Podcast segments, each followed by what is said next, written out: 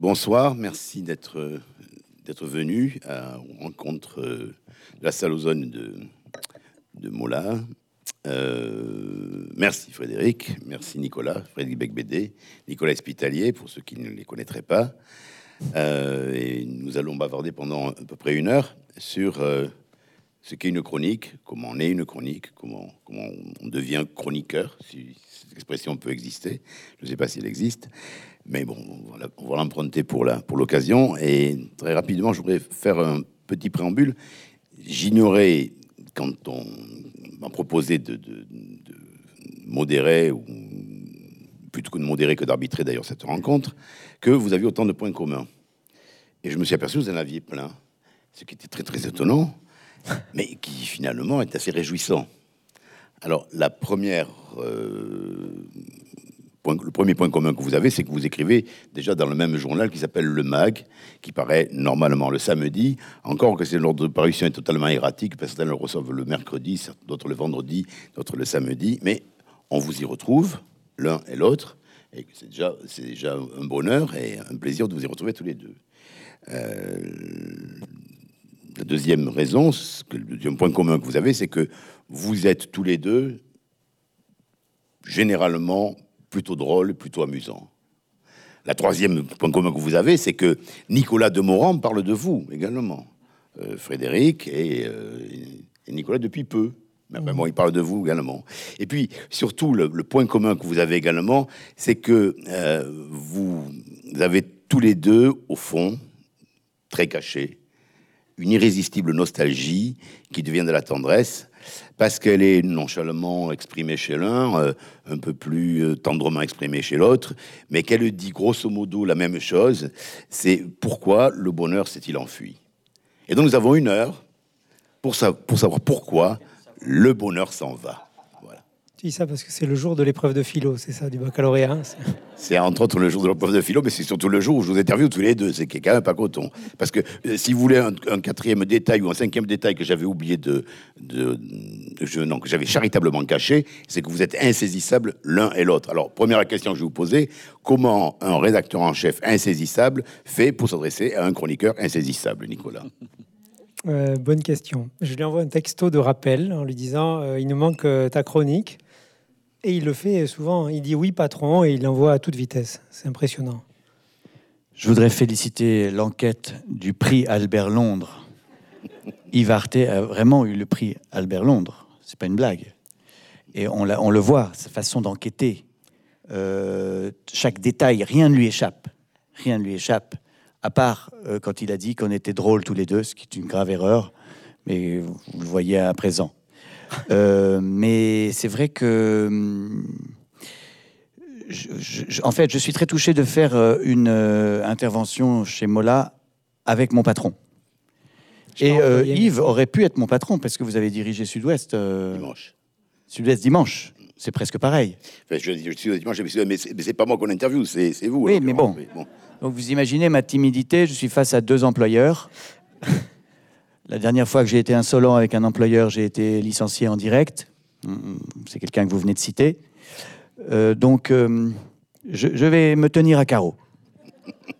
On est vigilant à chaque, chaque réception de chronique. Je les lis pour voir s'il y a lieu ou pas de, de mettre fin à notre collaboration d'un commun accord Bon, écoutez, unilatéral.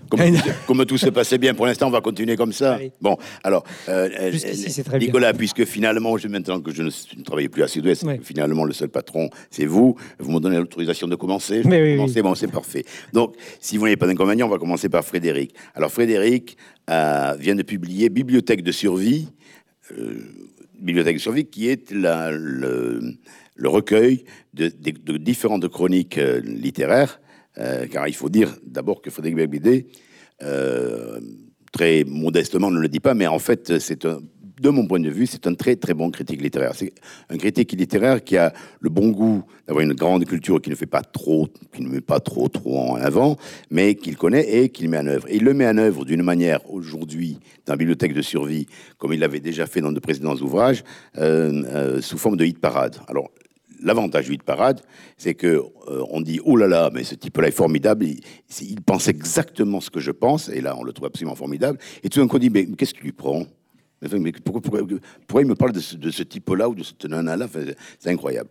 Mais au moins, il y a une chose pour laquelle nous serons tout à fait d'accord, c'est que euh, en premier, Nicolas, euh, Frédéric a mis Colette pure et impure. Alors, pourquoi et comment pure et impure Parce qu'en plus, c'est la, la, chronique la plus longue qui n'a pas été publiée dans, ce qui fait d'ordinaire le, le, le, le, feuilleton auquel on est habitué. Pourquoi Colette? Oh, euh, le classement est très subjectif, donc je me, j'ai, changé d'avis 25 euh, fois avant de prendre ma décision et euh, on vit dans une. c'était pour aller avec, avec le, l'angle de la préface. je, je présente cette bibliothèque de survie en, en expliquant une théorie qui, à mon avis, est nouvelle, mais peut-être que, peut ça a déjà été dit, mais je ne le savais pas. Euh, à savoir qu'on vit dans un monde hygiéniste, mais vraiment de plus en plus hygiéniste. On le voit, vous avez des masques parce qu'il faut se protéger contre un, virus. Donc, hygiène physique, la santé, mais aussi hygiène mentale, euh, se protéger, protéger les citoyens contre tout ce qui pourrait les choquer, les blesser, leur faire de la peine, les faire souffrir. Et donc, voilà, cet hygiénisme-là euh, me fait peur. Et j'en parle au début du livre. Et donc, c'était intéressant de conclure aussi sur un exemple de livre qui euh, parvient à trouver une solution à cette question. Tout simplement en ne choisissant pas entre la pureté et l'impureté. Colette euh, écrit ce reportage. Elle n'a pas eu le prix Albert Londres, mais elle a essayé. Et donc c'est un reportage qu'elle a publié dans un magazine euh, en 1932 et euh, son idée c'était d'enquêter sur le plaisir physique, ce mystère, notamment le plaisir féminin, sujet ultra tabou à l'époque, sans doute encore aujourd'hui d'ailleurs, et tout aussi mystérieux qu'à l'époque, peut-être même plus. Et donc, euh, plus dans la mesure où il est tellement exhibé qu'on n'en connaît plus rien. Euh, et, donc, elle est allée dans des fumeries d'opium, dans des bordels, de, rencontrer des, euh, des prostituées, des, homos, des, toxicomanes, des femmes bisexuelles, un don Juan aussi, un, homme très, très, un séducteur, qui lui explique son insatisfaction. Et donc elle interviewe tous ces gens qui ne pensent qu'à jouir. Et, finalement, elle ne conclut pas.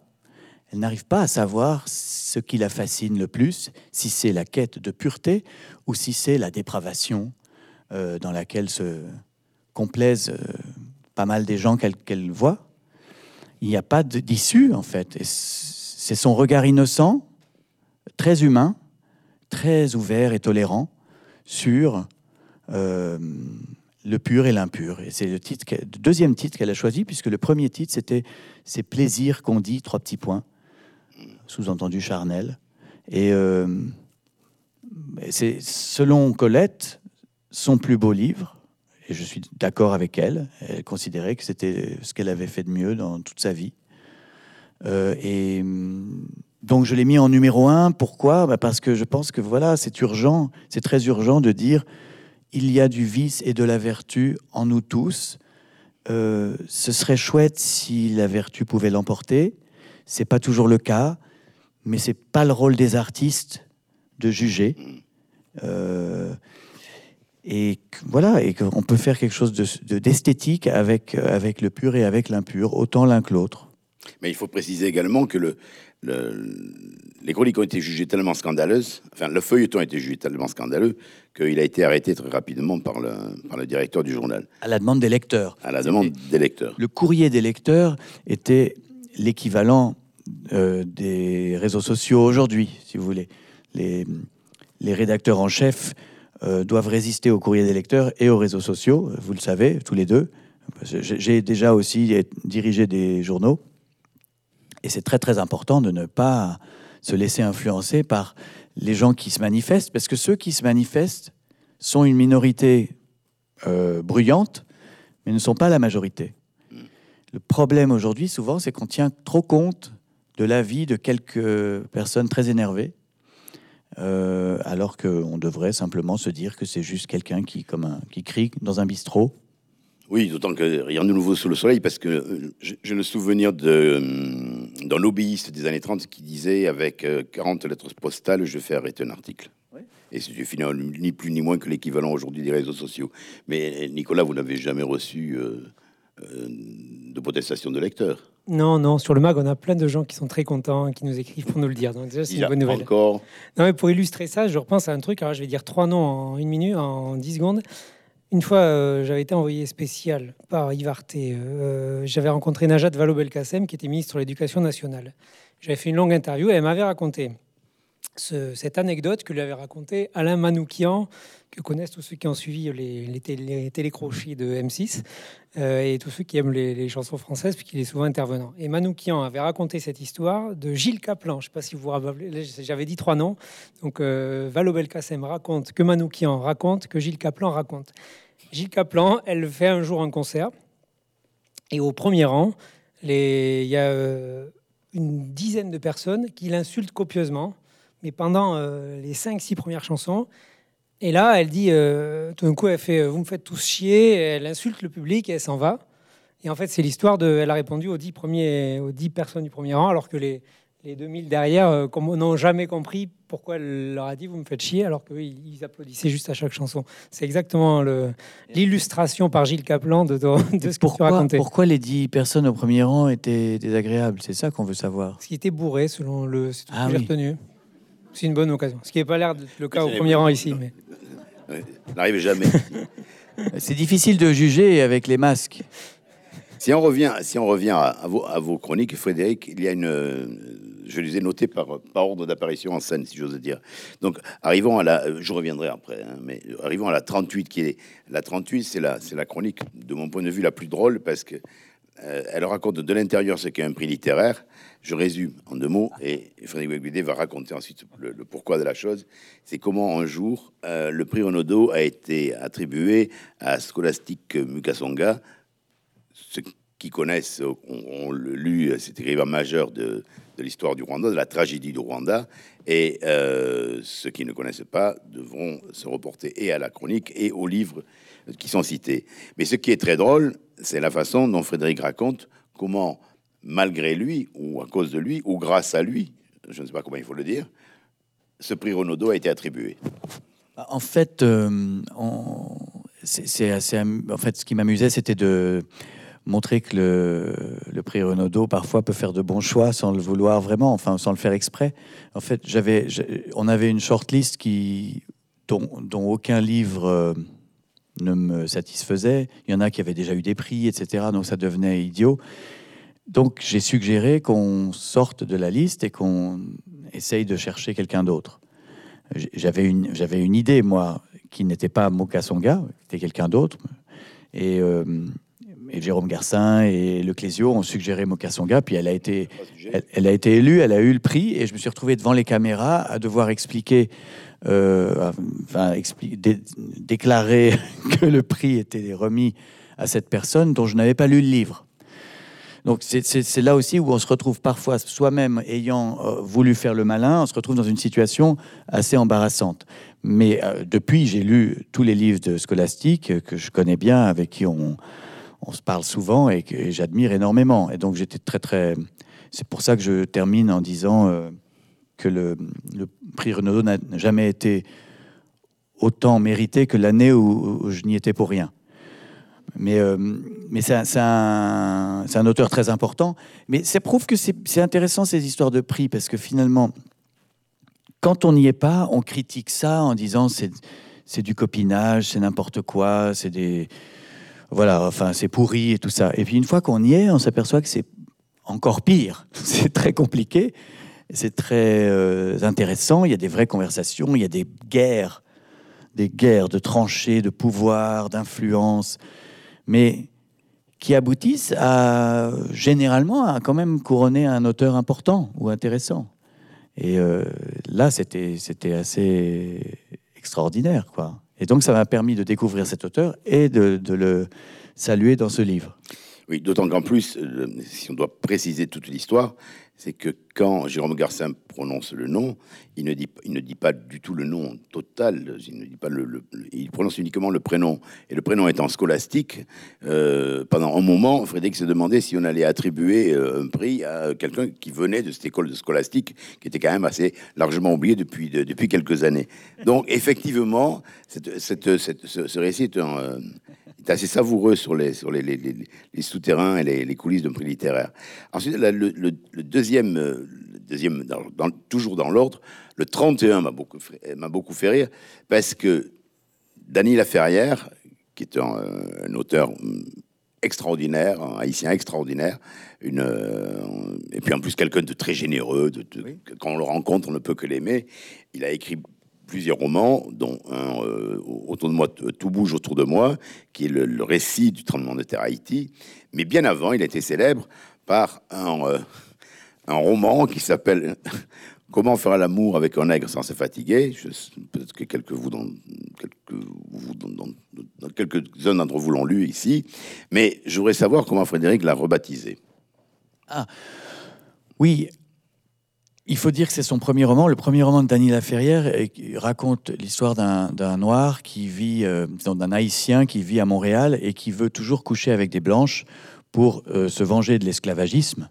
Et, euh, et donc c'est très comique. C'est un fanatique de jazz, euh, Laferrière, et donc il raconte le monde, le milieu du jazz au Québec et comment il drague des nanas. et c'est un livre très provocateur et qui, voilà, donc il avait choisi un titre un peu scandaleux, Comment faire l'amour avec un nègre sans se fatiguer. Et aujourd'hui, comme vous le savez, ce mot, le mot nègre, euh, est, est contesté. On veut l'éliminer, le, supprimer de partout.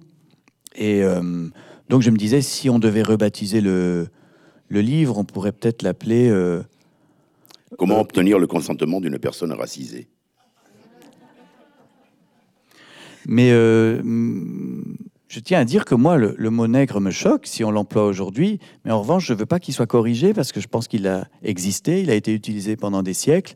Et donc, on ne doit pas euh, être négationniste avec ce, avec ce, malheur-là.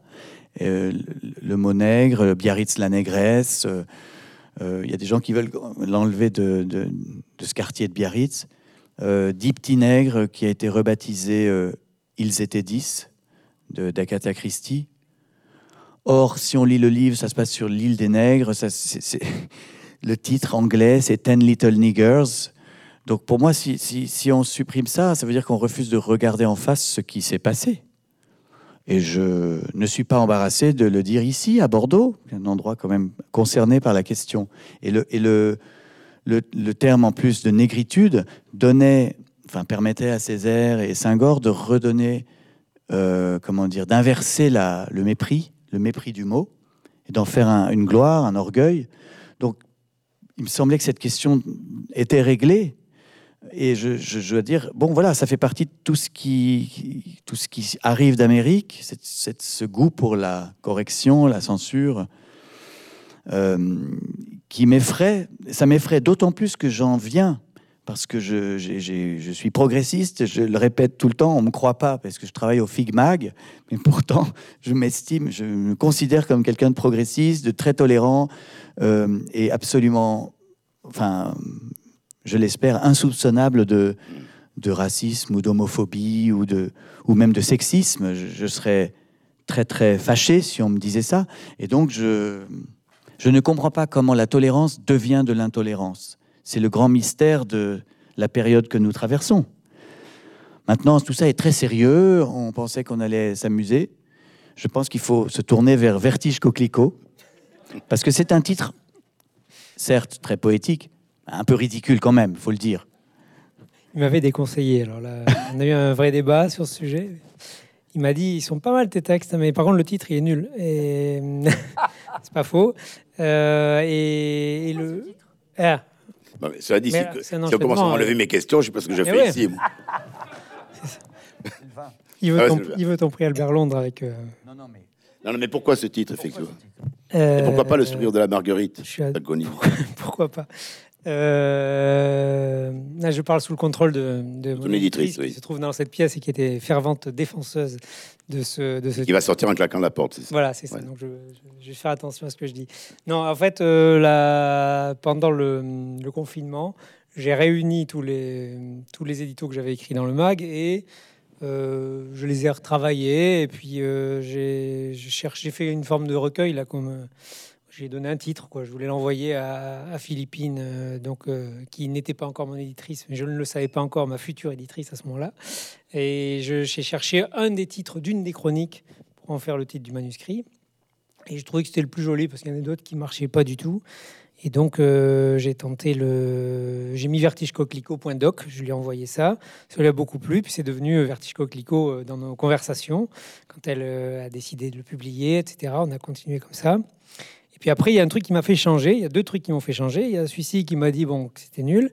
Et puis euh, et, alors il a été euh, euh, un concours à renchéri sur un Renaudot, puisqu'après mon préfacier Jean-Paul Dubois m'a dit la même chose. Il m'a dit mais ça fait poésie, je sais plus comment il a dit, une euh, poésie euh, bucolique, un truc comme ça. euh, tu vas passer complètement, vous allez passer complètement à côté de, des lecteurs potentiels de, de ces chroniques qui sont plutôt euh, rigolotes, qui, enfin, qui parlent d'autre chose, alors que là on croit que c'est des poésies sur les fleurs, donc c'est vraiment pas terrible.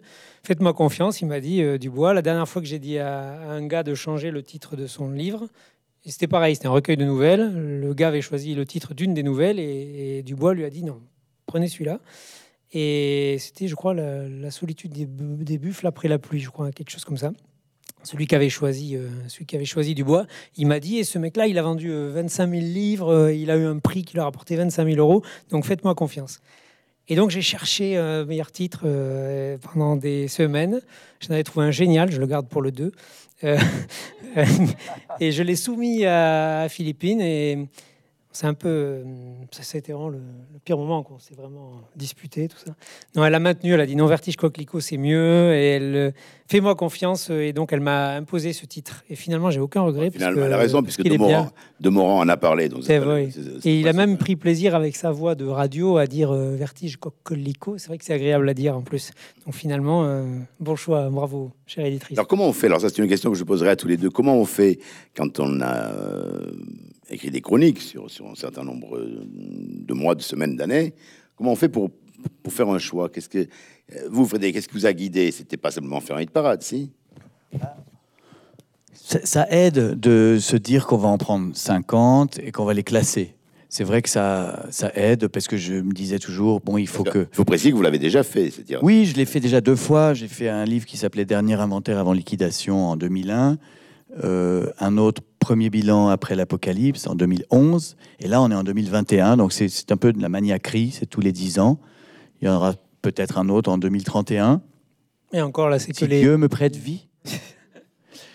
là, c'est que les, les chroniques euh, littéraires. Littéraires, Tu as fait aussi d'autres chroniques, en Oui. recueil aussi. euh, Oui, c'est vrai. Frivolité est une affaire sérieuse et tout ça. Ça, et puis euh, L'égoïste romantique aussi, qui était un feuilleton euh, publié dans VSD. Oui, je suis un, un- en fait, je suis un écolo, un as du recyclage. Ah, c'est malin ça. C'est mon truc. Moi, je, je trie les déchets. Alors voilà, j'ai voulu trier mes déchets. Et puis, euh, je- donc, quand on part du, de la cinquantième, on se dit alors qu'est-ce que ça pourrait être? Et puis après, la suivante, si jamais la première est très déprimante, il faut en mettre une un peu plus joyeuse, etc. Et donc, ça, ça aide pour l'organisation du livre. Oui, et je trouve que c'est pas mal. Et du coup, je finis sur les deux textes les plus longs, euh, sur euh, La lenteur de Kundera et, et Colette. Mais euh, comment on choisit Euh, Peut-être c'est quand. euh, J'imagine, peut-être tu dois penser la même chose, mais en relisant des choses que j'ai publiées, il y en a certaines, on se dit non, ça c'était vraiment, ça collait trop à, l'actualité, ça, a mal vieilli. Ou- ce qui m'intéresse, c'est les textes qui, des années après, tiennent encore la route. C'est pas qu'ils soient bien, mais c'est que les choses, comment dire, ce que je dis d'un livre doit pas concerner que le livre. Il faut que ça touche aussi le lecteur et, et moi. Il faut que ça, qu'il y ait quelque chose tout d'un coup qu'un livre m'ait inspiré quelques paragraphes. euh, dont on peut se dire que dans quelques années on les relira quand même et en, comprenant de quoi je parle quoi. C'est- Non, mais c'est- Déjà. c'est- c'est très important ça, parce qu'effectivement, l'exercice de, la chronique, c'est un exercice très difficile au fond. Et ce qu'on aperçoit, mais peut-être que Nicolas pourra en parler, ce qu'on s'aperçoit assez rapidement, c'est que tout ce qui est euh, finalement, qu'on ne croit pas être d'actualité quand on l'écrit, devient finalement ce qui demeure le plus longtemps. Alors je ne sais pas si ça t'a fait la même chose, toi, Nicolas? Pardon, il faut mettre le micro. Euh, tu veux dire? Que, parce qu'en réalité, je, ce qui me fait réfléchir, c'est que je m'astreins à que ça ne parle pas de l'actualité. Ça parle quand même de l'actualité, de ce qu'il y a dans le mag. Mais un peu, oui, là, voilà. Le, le, principe qu'on a établi au début, parce que quand même, je, le dis, c'est aussi personnel que soient ces textes dans Vertige Coquelicot, c'est quand même le fruit d'un travail collectif. Euh, tu le sais euh, mieux que moi et aussi bien que moi. On a passé, enfin, c'est d'abord écrit pour paraître dans le mag, et donc euh, ça s'insère dans un travail qui est collectif, qui est euh, même industriel, qui est publié à 200 000 exemplaires. Donc, euh, par exemple, si je sais que la, la page suivante après mon édito, c'est Beck BD qui fait un truc vraiment rigolo, je fais plutôt un truc pas rigolo parce que histoire de pas faire euh, de, de, varier un peu. ça, veut dire que, Là, je tiens compte de ce qu'il y a. Non, non, mais c'est formidable. Ça veut dire qu'une semaine sur quatre, c'est pas rigolo. Oui, je m'applique pour faire un truc chiant. non, parce que des fois, elles sont pas toutes rigolotes les siennes. Voilà les, voilà les secrets de, l'édition qui. Non, non, mais du coup, ouais, c'est un. C'est, ça s'insère dans un. Bon, en plus, je dis ça, mais voilà, il y, a, y a plein de collègues qui lisent, qui relisent, donc c'est quand même un vrai travail collectif dans lequel on met un truc, un, une œuvre individuelle, si on peut appeler ça comme ça. Euh, et, donc, euh, c'est vrai que c'est lié au contenu du mag. Et en même temps, je m'astreins à ce que le contenu du mag soit précisément ce qui n'est pas dans le quotidien Sud-Ouest, avec lequel il est distribué chaque week-end. Et donc, détacher autant que faire se peut de l'actualité. Donc, il faut que ça parle quand même euh, aux gens d'aujourd'hui, que ça soit évidemment inséré dans une actu et, et, dans la vie quotidienne des gens, mais ça parle pas de, Macron qui prend une baffe, ça parle pas de l'actu, du flux d'actualité du jour. Quoi. Donc du coup, euh, si, on doit, si on doit révéler, révéler tous les secrets, c'est, de toute façon, c'est absolument impossible. Absolument. Bon, donc euh, parce qu'on a imprimé 15 jours avant. Parce que vu que c'est imprimé, il faut que tu l'écris trois, euh, trois semaines ouais, avant. Ouais, je, l'écris quasiment 16 jours avant parution. Donc la baffe de Macron dans la semaine, ça c'est. Voilà, ça on peut pas du tout en parler. Donc et finalement, je crois que c'est bien. Et de toute façon, ça n'intéressait plus personne. oui, oui, c'est vrai, non, c'est bien, c'est mieux, je crois, de faire ça. Et du coup, ça reste un peu. Alors, on va rester sur les chroniques parce qu'il y a une chose dont je voudrais féliciter Frédéric Becbédé, c'est d'avoir mis dans ses chroniques la 41 qui est pour moi l'un des euh, chroniqueurs qui est le plus important actuellement, euh, qui, est une merveille de chroniqueur, qui s'appelle Iñaki Riarte, qui est un, euh, un, voisin basque, et qui a écrit, enfin qui a écrit, qui a recueilli effectivement ces, ces, annotations hebdomadaires, qui sont des que je trouve excellents moins bon, naturellement, que Vertige Coquelicot, après les précautions que nous voulons de prendre, mais qui s'appelle Bailler devant Dieu, et qui est admirable.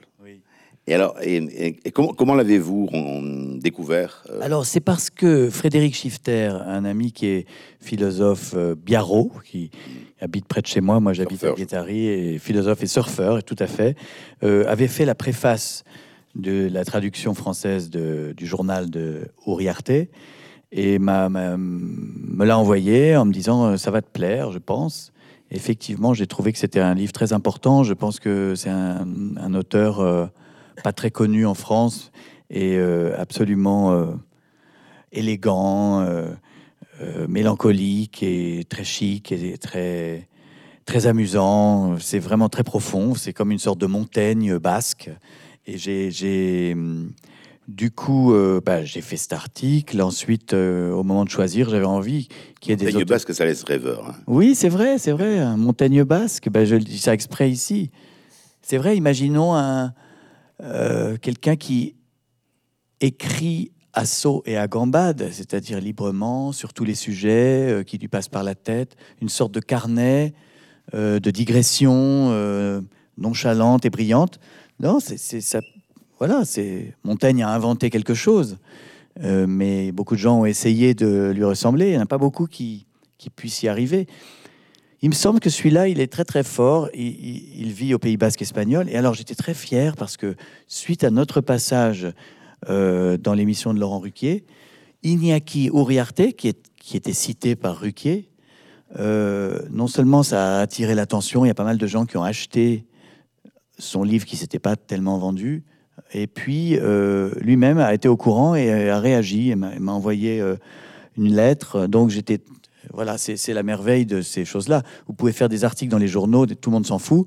Mais si vous dites à la télé, tout d'un coup, d'un coup ça, lui a fait plaisir et c'est Oui, très enfin, bien. non, il, faut, il faut quand même rappeler que ce livre a un autre usage que celui d'être lu, c'est qu'il permet également de donner des conseils, Oui. Ne serait-ce que quelques, quelques années plus tard.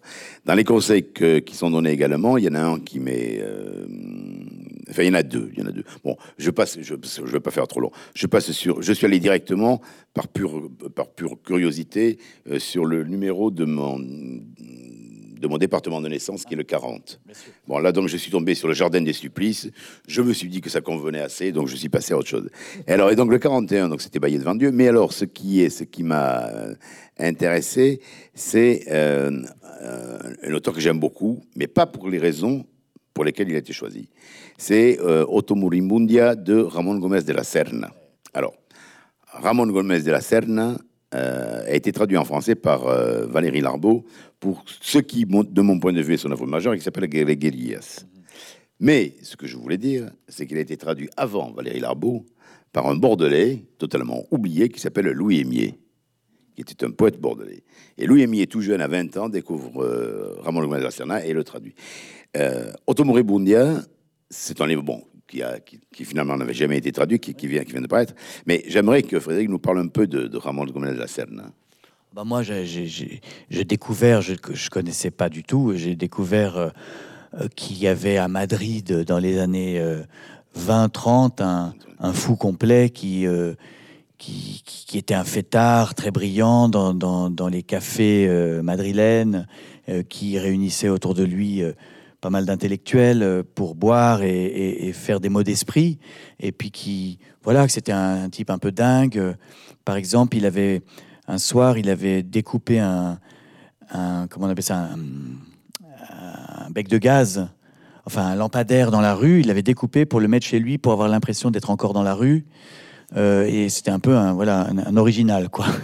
Et puis, euh, puis il y a eu la- la- l'arrivée des, des fascistes, il y a la guerre, euh, la guerre d'Espagne. Il a dû s'exiler, il est parti en Argentine et il a vécu toute, toute la fin de sa vie là-bas.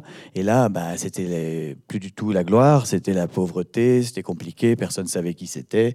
Et c'est là qu'il écrit ce livre de mémoire, Auto Moribundia, donc, qui veut dire quoi? Une sorte d'auto. Auto-moribonderie, si on veut traduire littéralement, enfin, sur euh, le bilan d'une vie. Et, euh, donc, il, raconte tout ça, tout- toutes ces choses très drôles et très brillantes de ces grandes années. Et puis ensuite, une sorte d'oubli, de déchéance, d'exil. Euh, c'est un livre où il y a, en fait, j'aime bien les livres comme ça, mais c'est pour ça que j'aime les essais. Parce que c'est une. Vous lisez un livre et vous avez un homme. Un homme entier. Tout. Le pour, le contre, le, euh, les hauts et les bas. Euh, vous, avez, vous avez les histoires d'amour, vous avez euh, la politique, la littérature. Des, des- il cite aussi, bien sûr, les Grégarias. Donc, il, il était l'inventeur de ces aphorismes un peu surréalistes qui, qui, ont tellement plu à Larbeau. Je ne me souviens pas de, tous, mais je me souviens d'un qui dit que le, la lettre L donne un coup de pied aux lettres suivantes. Il y a toujours des images très précises. Et euh, voilà, donc quand j'ai découvert que ce livre n'avait pas été traduit en France alors qu'il datait de 40 ou 50 ans, c'était très surprenant. Et c'est vraiment un chef-d'œuvre. euh, Et Ramon Gomez de la Serna, maintenant, fait partie de mes auteurs préférés. Euh, Je pense qu'il faut admettre son inculture en public. C'est- c'est- ça fait mais du c'est bien. admi- c'est admirablement fait. Il n'y a, rien à redire sur, le, sur cet aveu euh, d'un- d'une culture partagée. Mais bon, en, revanche, pour, euh, je voudrais, je voudrais pas faire trop trop long parce qu'il va falloir qu'on s'intéresse un peu à Nicolas. Euh, mais je voudrais dire juste un dernier mot pour, pour parler de Lançon, de Philippe Lançon. Parce que je trouve que ce qui est dit dans, la, critique qui est faite du, livre, d'ailleurs, hein, de, Philippe Lançon, euh, Le Lambeau, est une des plus belles qui a été écrite, plus, euh, des plus pertinentes. et pour, euh, j'ai pas besoin de réponse, donc c'est moi qui vais le faire, qui vais faire la réponse à, votre place.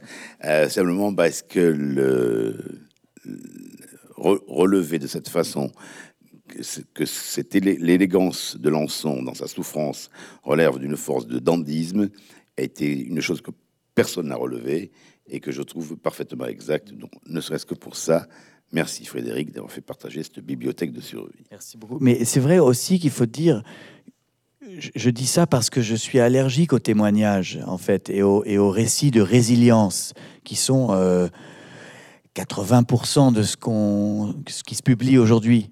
Quelqu'un va très très mal, et puis il va mieux à la fin. Et, euh, et voilà, et grâce à, la souffrance euh, et grâce à l'entraide, on peut s'en sortir. Et c'est pas du tout ça. En fait, il arrive à faire un livre qui est un livre très très beau et ambitieux et sincère et humain, mais sans justement donner de leçons de morale et ni il n'y a, pas de haine à aucun moment. Euh, et il n'y a pas de, il n'y a pas ce côté euh, feel good book qui me fatigue. Et c'est c'est ce qui fait justement le. C'est pour ça que j'ai, je tiens à défendre ce livre-là parce que il y avait tellement d'écueils. Euh, Ce projet aurait pu être gâché de tellement de, ma- de manières différentes. Absolument. Et, euh, et c'est- c'est c'est- c'est pour ça que j'ai été très ébloui. et d'ailleurs, depuis, ben, on, on- on- on est devenus assez amis. Et, euh, et donc, c'est voilà, peut-être le seul aspect positif de l'attentat du 7 janvier 2015, c'est de m'avoir fait rencontrer un- quelqu'un. Tu deviens souvent pote avec les auteurs parce que tu racontes avec tes sons là aussi que tu- Oui, euh, au début euh, il te plaît pas trop, tout ça, il fait son malin un peu et que vous Oui. êtes devenu pote aussi. Liberati, Ray dont tu parles, c'est aussi des Oui, mais je- euh, oui, c'est intéressant ce que tu dis parce que c'est, euh, c'est- ça se passe mieux dans ce sens-là. C'est-à-dire quand tu lis quelqu'un et que tu deviens ami par, par émerveillement, par admiration, euh, c'est mieux que quand euh, euh, Un ben, ami te file un manuscrit. tu- voilà, un ami te file un manuscrit et t'es dans la merde. Oui, voilà, c'est plutôt ça. Mais euh, on rejoint l'esprit de ce dont nous allons parler, qui s'appelle le vertige coquelicot. voilà. Parce que le vertige coquelicot est exactement cette forme de pensée. Alors, moi, j'ai un problème avec vertige coquelicot, je vais le dire tout de suite. Tu n'aimes pas le titre non plus, c'est ça? Comment? Tu n'aimes pas le titre toi non plus. Je n'aime pas le titre. Le ah, le titre Si, je trouve admirable depuis que je sais que c'est Philippine euh, qui l'a choisi, qui, qui dont tenait des, des titres, je trouve ça admirable. Mais non, j'ai un problème, c'est c'est pas pour ça. Parce que j'ai entendu dire ou j'ai vu écrit que donc euh, Nicolas Spitalier devenait le nouveau Vialat. euh, dit. que c'était un SMP, etc.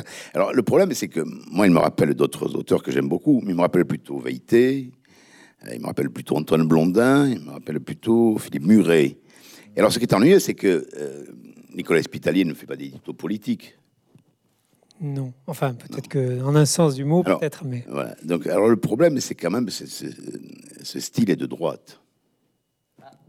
Mais je sentais venir Alors, celle-là. Nicolas, est-ce que le style est de droite? C'est marrant, j'ai lu, j'ai lu pas mal de trucs à ce sujet.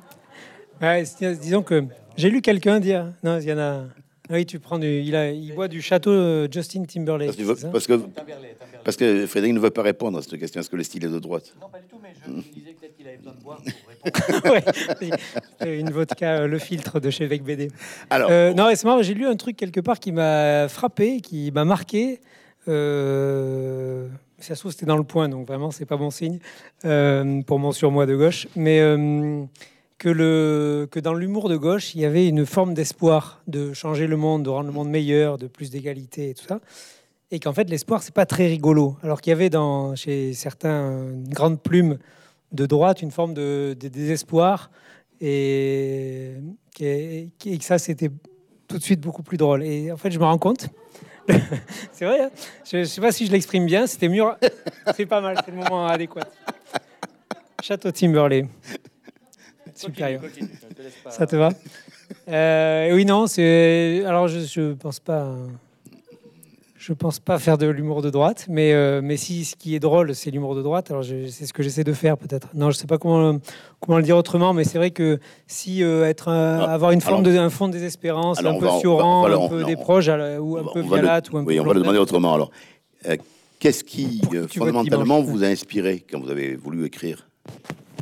Quand vous avez commencé à faire des chroniques, qu'est-ce que vous avez, vous êtes allé vers qui? Vous avez, vous avez lu quoi? Vous Ah, Ça avez... devient sérieux, il me vous voit. Quoi. Et euh, Non, tout d'un coup, tutoyer si tu veux. Bon, je- faut dire Euh. tra- ça fait à peu près 30 ans qu'on travaille ensemble. mais pas 30 ans, non. Je, je, je suis en 20 ans. qu'on 20, travaille 20, ensemble. exactement 20. 20 ans. Euh, Qu'est-ce qui m'a euh, c'est une bonne question. J'ai. Parce que écrire des chroniques, c'est là aussi, c'est un projet collectif. C'est qu'à un moment, des, gens ont pensé pour moi que ça serait intelligent d'en écrire. Et, euh, donc, euh, plusieurs euh, chefs de service, euh, toi entre autres, m'ont poussé vers, ce, vers cet exercice à plusieurs reprises. Je l'ai fait sur du sport, hein, rappelle-toi, en 2016, ou des trucs comme ça. Et c'est vrai que j'y ai pris goût et que j'ai pu y mettre sous cette forme-là, alors que j'ai déjà écrit un roman avant, j'avais déjà essayé d'écrire un autre avant. J'ai trouvé dans cette forme un, débouché à plein de choses que j'avais envie de dire euh, ou d'exprimer. Euh, euh, je sais pas, comme si euh, c'est plus facile de faire un croquis que, un- que Guernica, quoi. Je sais pas. Tu vois, faire un truc plus hum, ramassé. euh. Mais je, je peux emprunter la, à Demorand une belle expression. Il a dit de la prose à la pointe sèche. C'est- un peu, c'est un peu ça. Hein Pas du tout la pointe de sèche. C'est ce qu'a dit Demorand. c'est Pas du tout, mais parce que Il Demorand l'a dit dit que à c'est la vrai. radio, donc c'est pas du tout. Non, il y, a- il y a quelque chose qui vous rassemble de- fondamentalement tous les deux. C'est que derrière ce que vous écrivez, il y a quelque chose qui est de l'ordre de le- de l'enfance.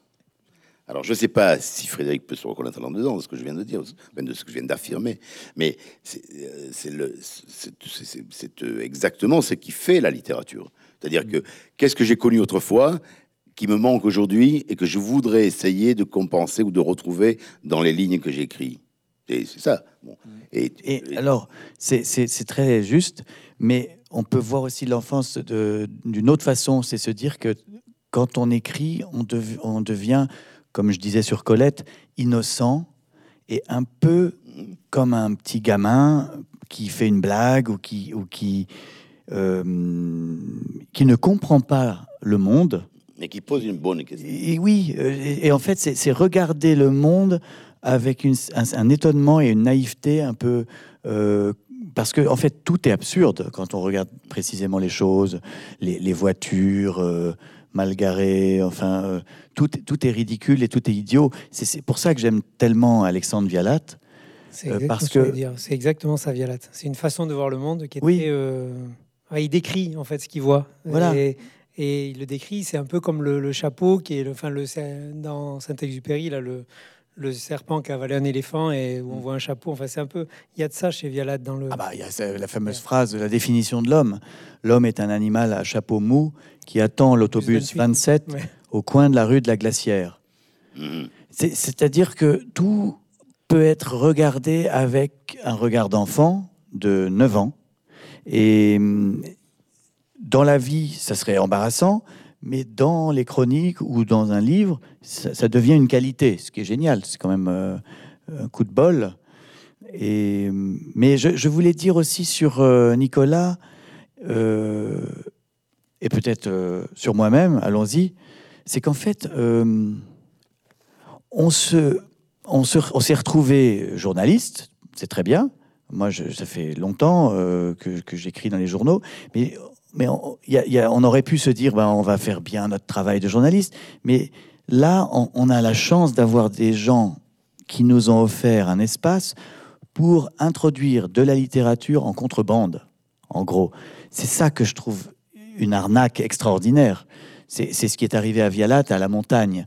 Euh, on lui a don- donné carte blanche pour, pour faire une chronique sur ce qui lui passait par la tête, euh, sur l'air du temps. Et ça m'est arrivé, euh, maintenant je fais des livres, mais je veux dire, quand je faisais euh, Voici, par exemple, pendant des années, j'avais un peu comme toi, une page entière à remplir avec n'importe quoi. C'est- un luxe extraordinaire. Et, donc, on se dit qu'on est des passagers clandestins dans la presse. Normalement, la presse doit euh, refléter des choses importantes et très sérieuses qui se passent, le, Covid, je ne sais pas moi, la rencontre entre Joe Biden et Vladimir Poutine, des choses qui sont, qui sont censées être importantes. En réalité, on peut aussi faire entrer dans la presse euh, ce, qui, ce, qui n'est, ce qui est inactuel. Et, hum, et ça, je trouve que c'est. euh, je ne sais pas si ça durera. Je pense que tu as un coup de chance inouï quand t'es confié cette page. Euh, mais un jour, il y aura quelqu'un qui sera qui, remplacera le chef et qui sera quelqu'un de diplômé, de sérieux, d'HEC, qui dira qu'est-ce que c'est que ce truc, je ne comprends pas ça. Mais généralement, ce sont des accidents euh, et des personnes, des personnes qui te font confiance. Donc c'est inouï, il faut en profiter. Mais voilà, on est comme des, un peu, je trouve, des, parasites dans, la presse, à essayer de glisser des phrases qui n'ont rien à faire là. c'est ça que je trouve. Et dans un sens, mon feuilleton au, Figaro Magazine, c'est aussi une absurdité, puisque je, Bon, là, par exemple, aujourd'hui, j'ai rendu un article sur les chansons de Françoise Hardy. Elle a rassemblé tous les textes de ses chansons euh, dans un très beau livre aux Équateurs. Et 300 chansons de Françoise Hardy, et elle est, elle est très, très malade. Et donc, j'ai eu envie de lui rendre hommage. J'ai fait un article très ému. Euh, mais dans un sens, bon, il y a deux mots sur les, chansons de Françoise Hardy, puis après, c'est je, pars, je, pars en sucette complète, quoi. Je, délire sur, sur l'amour, sur, sur son histoire, sur sa vie, et avec, euh, j'espère, euh, admiration, mais mais nous sommes d'accord. Voilà. Donc c'est un, truc, c'est un truc assez particulier. Je ne sais pas si ça existe dans les autres pays. Je ne sais pas si ça existe dans beaucoup de pays. Oui, ça existe dans beaucoup de pays, notamment à l'Espagne. Ça m'inspire de, mais ça peut, peu importe. En là, on va être d'accord. Je, je, vais revenir vers toi. Là où nous sommes d'accord, c'est que l'important est l'inactuel. Mais de toute façon, je ne peux pas le dire mieux que le début d'une chronique de Nicolas Espitalier, qui me semblait, à ce jour-là, quand il a commencé à écrire la phrase, est une phrase qui se disait Mais de quoi vais-je parler ce jour-là? Parce que la phrase, la chronique commence comme ça les chroniques vous permettent de parler de n'importe quoi. C'est ça. pas mieux dire. Tu vois, de Morand l'a relevé, celle-ci. C'est ah effectivement la clé du truc. Euh, c'est, euh, j'ai bien conscience qu'on peut pas avoir des choses à dire sur tout, donc c'est pour ça que je préfère parler de n'importe quoi. Et c'est vrai que c'est un peu la clé du livre et la chronique. Ça m'inspire deux trucs ce que ce que tu disais. D'abord que c'est pas tant que ça de la contrebande, parce que et notamment en PQR, en presse quotidienne régionale, je pense qu'il y a quand même une tradition de plume et de flirt avec entre le journalisme et la littérature, euh, à la limite de ça, qui n'est oh non, qui est pas, tu es pas d'accord avec ça. Non, mais je, c'est pas. Si, je suis d'accord avec ça, mais bon, mais. Oui, mais, je suis d'accord avec ça, mais je veux dire, il y a toute éternité, il y a. je suis d'accord avec ça, mais le problème, si on doit parler de ça, c'est qu'il y a très peu de journaux qui l'autorisent et il se trouve. Et là, pardonnez-moi, euh, cher public, mais je vais faire un excès d'immodestie totale, c'est que Sud-Ouest l'autorise depuis très longtemps, et notamment depuis 1944. C'est-à-dire qu'il y a toujours eu une tradition qui s'est exercée selon des différents noms que je ne vais pas nommer ici, et dont la dernière, euh, le dernier nom connu s'appelle Nicolas Espitalier, et ça a toujours existé. Mais ce n'est pas n'importe quel journal qui, qui, le, qui, le, permet. Et, et si ce journal le permet, c'est que ce journal est l'émanation d'une région. Et c'est parce que ce journal est l'émanation d'une région que ce, journal peut le permettre. Voilà. Bon, là, je suis sorti de mon rôle de modérateur. Bon. Non, non, mais c'est. Bon, alors. C'est bien parce qu'il ne le dit pas, mais Sud-Ouest, euh, par sa tradition de, plumes et de les mettre en avant, a eu trois prix Albert Londres, dont le dernier en date, c'est celui de d'Yves, et dont les textes sont qui sont du journalisme et donc avec des faits. Euh, tout ce qu'il a fait en Europe de l'Est en 89 et donc c'est factuel, c'est des choses vraies, vérifiées, c'est du journalisme, du vrai, et en même temps, on le lit, c'est de la littérature parce qu'il y a, voilà, il y a. Alors, une question que je voulais vous poser à tous les deux, pas de nulle part, c'est qui, qui a à voir avec l'inactuel. Est-ce que finalement cet exercice n'est pas l'exercice absolu du pas de côté, qui est une contredanse Si, c'est ma, mal parce que ce que j'allais dire, tu m'as coupé pour poser une question, mais je peux répondre avec ce que j'allais dire parce que ça marche aussi. Euh, non, en fait, je, viens de me rappeler que j'avais choisi euh, trois longues euh, citations en exergue, dont une de Marcel Delpastre. Elle, est inconnue au bataillon, je pense, mais c'était la pastourelle du Limousin. Elle écrivait des. Tu as connu la pastourelle du Limousin?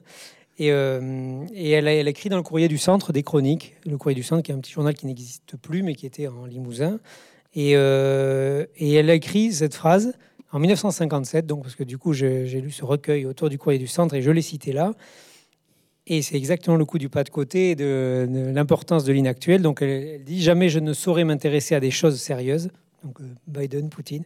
Ce qui me tient le cœur, ce pourquoi je donnerai tout, c'est maintenant ce chèvrefeuille qui s'accroche dans le sol, retombe et vient fleurir rien qu'une fleur plus odorante que lys, à portée de ma main qui ne l'accueille pas. Et eh ben, c'est ça qui est sérieux finalement. C'est vrai, mais ça c'est c'est très juste. Et d'ailleurs c'est très Colette comme manière de penser. euh, Pardonnez-moi, on c'est très rejoint. Mauriac.